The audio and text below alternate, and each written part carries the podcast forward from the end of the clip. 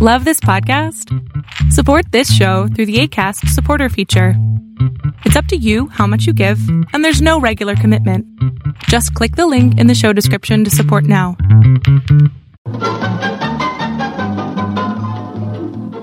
This is Nightline, your tie line to the world, and this is Walter O'Keefe. Tonight, a visit to worlds strangely different from ours, the world of the future, the world of X minus one.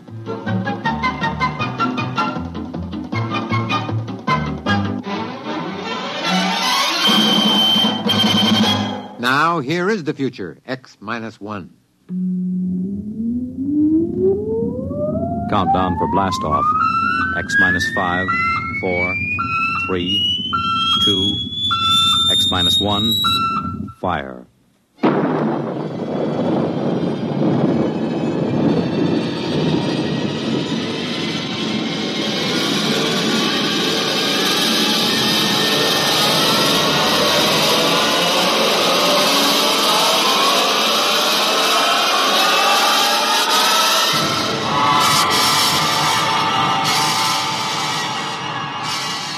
From the far horizons of the unknown come tales of new dimensions in time and space.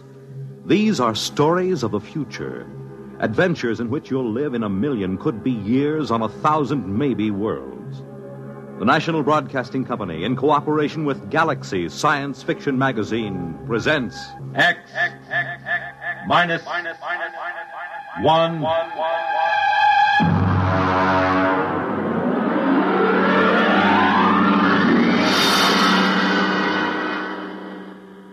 Tonight, The Coffin Cure by Alan Nourse. But first, hear this. The scene of America's first Thanksgiving celebration. The top Big Ten football game of the day. One of the most unusual excursions on which a radio audience has ever been taken. These are just a few highlights of the weekend Monitor has planned for you.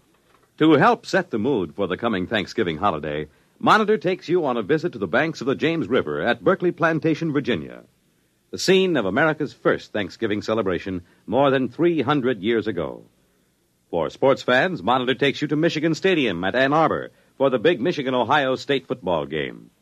And for everybody, a most unusual listening experience as Monitor takes you behind the walls of Leavenworth Penitentiary. You'll learn of this famous prison's operation from Warden C.H. Looney. Sit down to lunch with its inmates. Learn from them how confinement behind prison walls affects a man. Learn of their opportunities for rehabilitation. There'll be celebrities, music, news, and sports. All on monitor all weekend long, beginning Friday night over most of these NBC stations.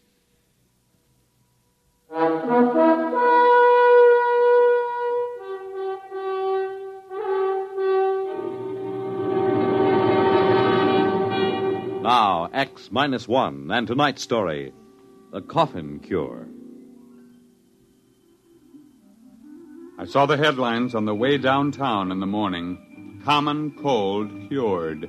And sure enough, there was his picture Chauncey Patrick Coffin. The newspaper ran on deliriously. Coffin nails lid on common cold. No more coffin, states co finder of cure. Sniffles sniped. Single shot to save sneezers. There was no doubt of it. I've always said that the man who finds the cure of the common cold would be the greatest hero in medical history. And if I could have gotten my hands on Dr. Chauncey Patrick Coffin at that moment, I would have torn him limb from limb. Almost did about a half an hour later at the laboratory. Philip, Philip, there's no sense in getting excited. It's idiocy, blind, screaming idiocy. Coffin, you're out of your mind. Can't you see what you've done? It was my idea in the first place, and Jake and I've been pounding our heads on the wall for eight solid months, and you go sneak into publication a full year before we have any business. Now, now, Philip, you. Now, how about that, Jake? Did you see the morning papers? This thief not only steals our work, he splashes it all over the countryside in red ink. Now, CP, you shouldn't have done that. Yeah. After all, we've hardly had an acceptable period of clinical trial. Oh, nonsense. Philip, you had the worst cold of your life when you took the vaccine. Have you had any since? No, of course not. Now, Jacob, how about you? Any sniffles? How about those 600 students from the university? Did I misread the reports on them? No, 98% cured of active symptoms within 24 hours. Well, of course, it's only been a month. Now, gentlemen, be reasonable. Think positively. There's work to be done, a great deal of work. Press conference in 20 minutes. Drug houses to consult with. Gentlemen, we've won the greatest medical triumph of all time the conquering of the common cold.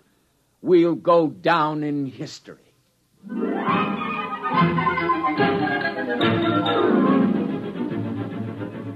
He was right on that point, at least. We did go down in history. Of course, it was the biggest story of the year. In medical circles, it was called the Coffin Multicentric Upper Respiratory Virus Inhibiting Vaccine. Newspapers just called it the Coffin Cure. The men from the government bureaus came first, and then 17 pharmaceutical houses descended with production plans, cost estimates, colorful graphs. One laboratory promised a vaccine in 10 days, another guaranteed it in a week. The first actually appeared in three weeks and two days to be soaked up in two hours by a thirsty sponge of cold, weary humanity. Express planes were dispatched to Europe, Asia, Africa with the precious cargo. A million needles pierced a million hides, and with a huge convulsive sneeze, mankind stepped forth into a new era. There were abstainers, of course, there always are. One of them, for example, my wife, Ellie. Now, Phil, you can talk all you want to. I don't want any cold shots. You've had this cold for two solid months now. There just isn't any sense to it. I don't want any cold shots. But why not? Just one little needle. You hardly feel it. You know I don't like needles. Ah, oh, Ellie. Eh. Oh, why don't you leave me alone? Go take your nasty old needles and stick them in people that want them.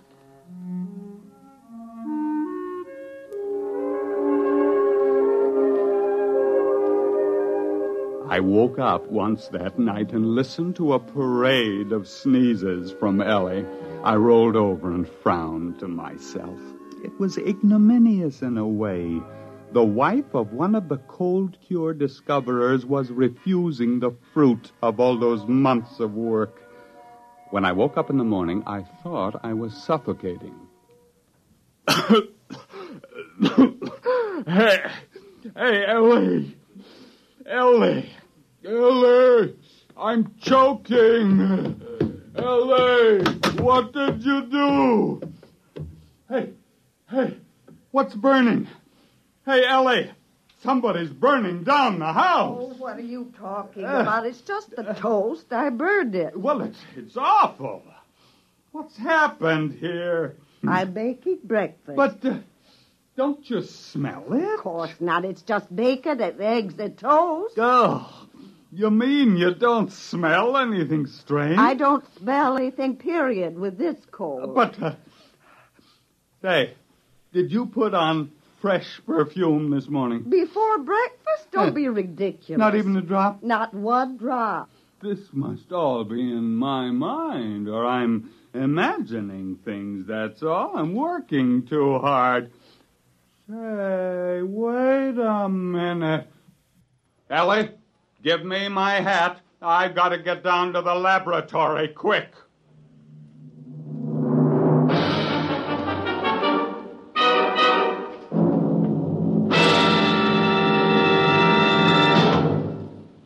You're listening to The Coffin Cure, tonight's attraction on X minus one. Eleven million victims, adults and children alike, beg you to break the grip of the crippler, arthritis. Advances in medical science have made possible the cure of many diseases, but further research is necessary to break this grip, to find the cause and the cure for man's oldest, most crippling disease. Let's give arthritics a chance.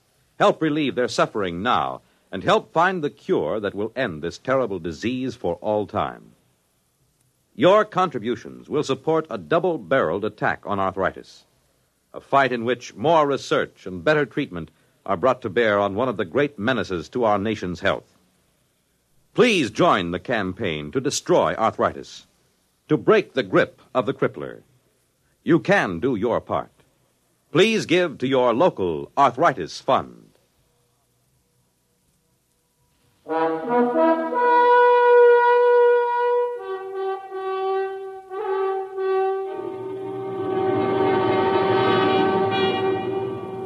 Back to X minus one and the coffin cure.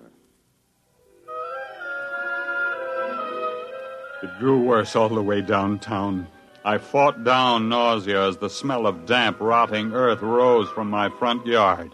The neighbor's dog dashed out to meet me, exuding the great grandfather of all dog odors. The crowded bus was a nightmare. I could tell that the bus driver had salami for supper the night before. My stomach began to roll, and I barely made it off the bus. I met Jake Miles at the laboratory. The coffin come in yet? Oh, he's in there. He's got the door locked. Uh, you got it too? Yeah, coffin. Now, don't come too close. You got it too. When did it start for you? Right after supper last night. I thought I was going to suffocate. I got up and walked the streets all night. What a stink. I got it sometime this morning. But I don't understand. Nobody else seemed to notice anything. You forget something. We were the first three to take the coffin cure, remember? You and me and Jake two months ago. But what's happened? Those foul smells everywhere. Every odor in this town has suddenly turned foul. Magnified, you mean? I don't think the smells have changed any. Well, but what is it then? Our noses have changed, obviously. Look at our experimental dogs. They never had colds, and they practically live by their noses. Other animals all depended on their sense of smell for survival. They don't get colds either. The multicentric virus hits primates only, and it reaches the fullest power in man alone. But I, I don't get it. Why should it smell this way? I, I haven't had a cold in, in ages. Of course not. That's just the point. Look, why do we have any sense of smell at all? Because we have tiny nerve endings in the mucous membranes of our noses and throats. But we've always had the virus living there. Cold or no cold, it's always been there, except now after the coffin cure. We got rid of the virus, remember? And now, for the first time, those nerve endings in our noses are just beginning to function. You mean you think it'll get worse? And worse, and still worse. Now we're all in this together, Phil. It was your idea in the first place. Ah. You said so yourself. You can't leave me now. You can't. You can't. You better answer your phone. Uh, hello. Uh, I, I'm busy and I, I can't see anyone and I can't. What? Oh. What is it? There's a line of students outside the building. They're waiting to see me. Oh, Jake, Phil, they'll hang me. You've got to help me. Send down to the freezer and get all the live cold virus we can find. Get us some inoculated monkeys and a few dozen dogs. But you've got to help me. You've got to help me. And stop sniveling. You're the big publicity man around here. You're going to handle the screaming masses, whether you like it or not. We've got to find out how to catch the common cold again if we have to die trying.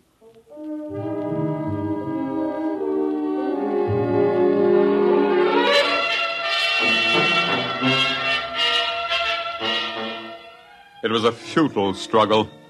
We sprayed our throats with enough pure culture of virulent live cold virus to have condemned an ordinary man to a cold for life. We didn't develop a sniffle. We injected the virus hypodermically, intradermally, intramuscularly, intravenously. We drank it. We bathed in it, but we didn't catch a cold. We wore wet clothes and sopping shoes to work, but we never felt better in our lives. I think you should all be locked up, taking a cold shower and then going out in the snow. You don't understand, Ellie. We've got to catch a cold. Why? Suppose you don't. What's going to happen? We had 300 students march on the laboratory today. The smells were driving them crazy. They couldn't even bear to be close to their best friends. Mm-hmm. Tomorrow we'll have them back and 300 more. And what's going to happen when 15 million people find their noses suddenly turning on them? Ellie, we just did too good a job. We just can't catch cold. We just can't crack it. Those antibodies are just doing too good a job. Well, maybe you can find uncle bodies to take care of them. Oh, now, look, don't make bad jokes. I'm not making jokes. I don't care what you do. All I want is a husband back who doesn't complain how everything smells and who doesn't stand around in cold showers at six o'clock in the morning.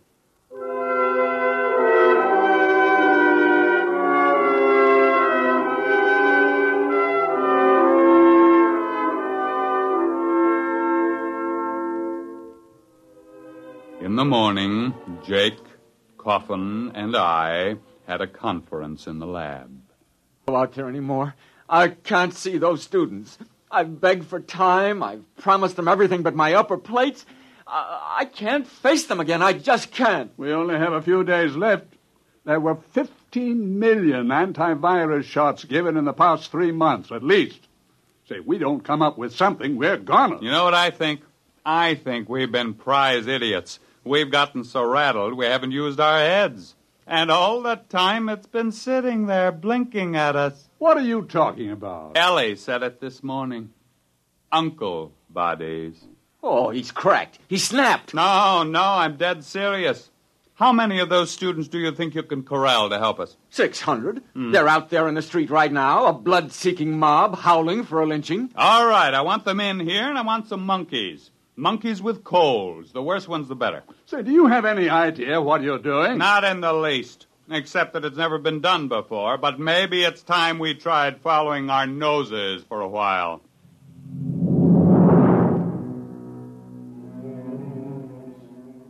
The tidal wave began to break two days later.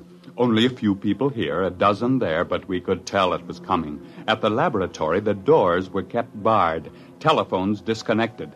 Jake rigged up some small gas masks, but it didn't do much good. But the work went on in spite of the smells, and you have no idea what a truckload of monkeys smells like magnified 10,000 times.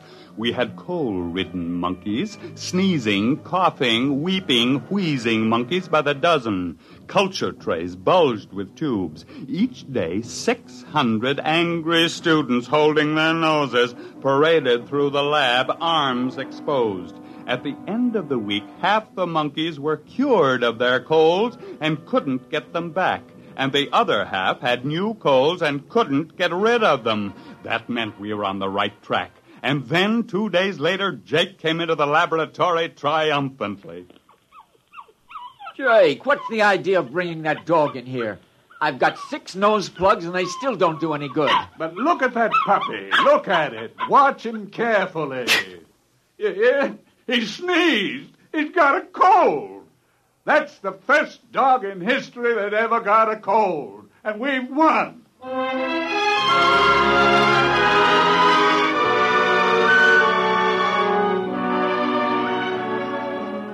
I was the first volunteer.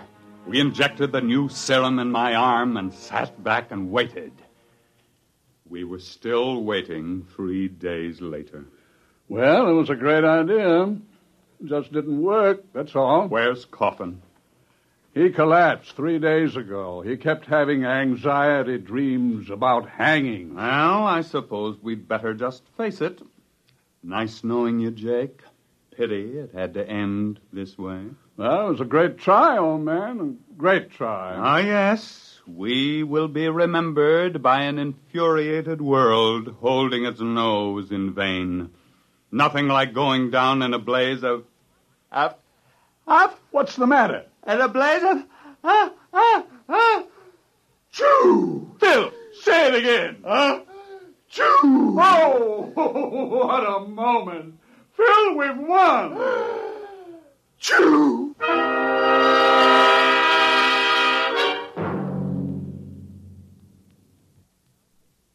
Now, just keep your feet in this warm bath, Phil, and drink plenty of hot lemon juice. You'll be all right. You see, it was your idea. The uncle bodies. Hmm? We developed an antibody against the cold virus, and then we had to develop an antibody against the antibody. Will they be able to make it fast enough? Just about fast enough for the people to get good and eager to catch cold again. Mm. There's only one little hitch. Hitch? The stuff we made does a real good job, just a little too good. I may be wrong, but I think I've got this cold for keeps. Unless I can find an antibody against the antibody against the antibody.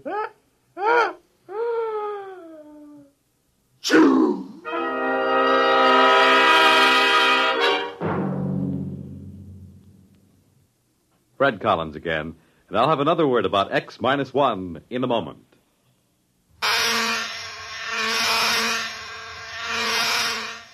Is your head buzzing with the feverish, stuffed up feeling of a cold? Here's how to get relief. Every second someone takes it for the miseries of a cold. Bromoquinine brand cold tablets.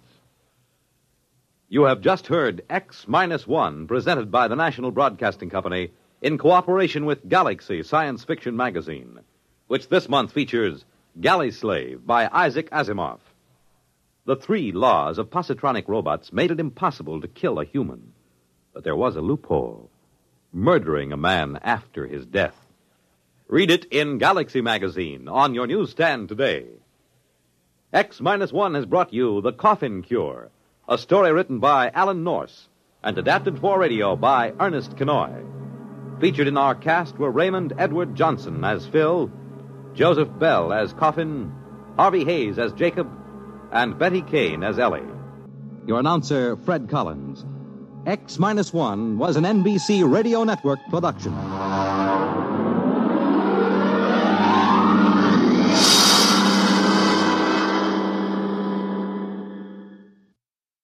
There's excitement in the air at night, and Nightline brings it to you.